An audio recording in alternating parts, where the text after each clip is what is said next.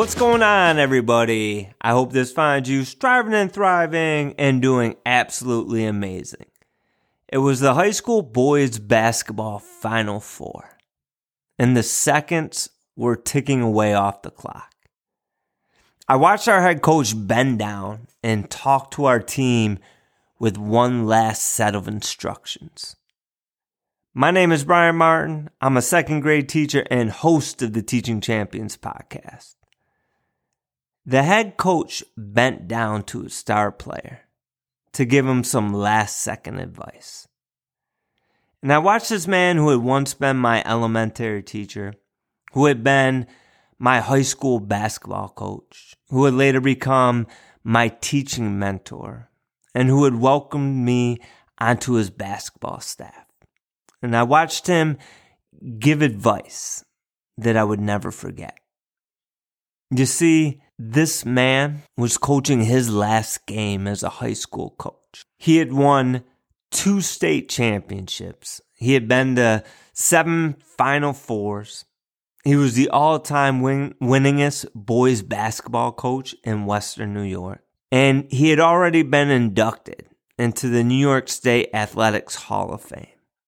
And this was going to be his last few seconds as a coach after spending his last 40 years coaching at some capacity. And every coach dreams of going out on top, of drawing up that last second play to win at the buzzer. But today, there wasn't going to be any fairy tale ending. And as the last few seconds of his coaching career came to a close, he would have one final act, one gesture that summed up who he was and what his coaching career was all about. And as those seconds ticked away, and he looked down the bench, he saw a star player visibly upset. And if you've ever been around high school athletics, you know how passionate the young athletes are about their sport. And that passion only increases for these athletes the deeper they go in the playoffs. And a young athlete at times can have a hard time controlling their emotions, especially when they know that their high school career is coming to a close. That can be extremely hard.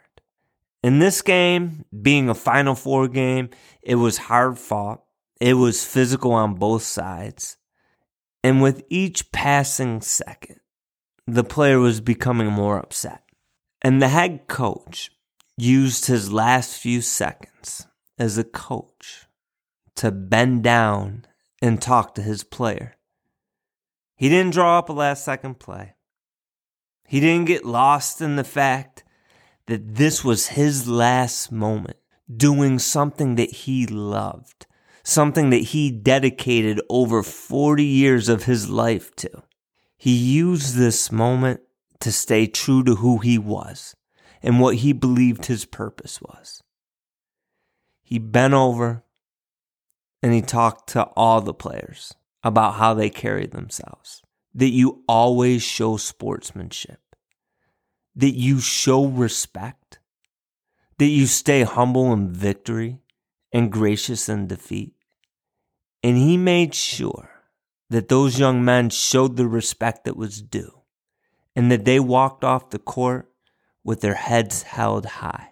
And while it wasn't the ending that he had hoped for, that any of the team had hoped for, it was an ending that summed up all of who he was.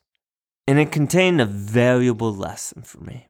Because at the end of the day, sometimes the greatest gift that we can give to those we serve is to be there to celebrate them in those great moments but to also be there to walk them through the tough moments, to guide them, to nurture them, and to help them become who they were meant to be.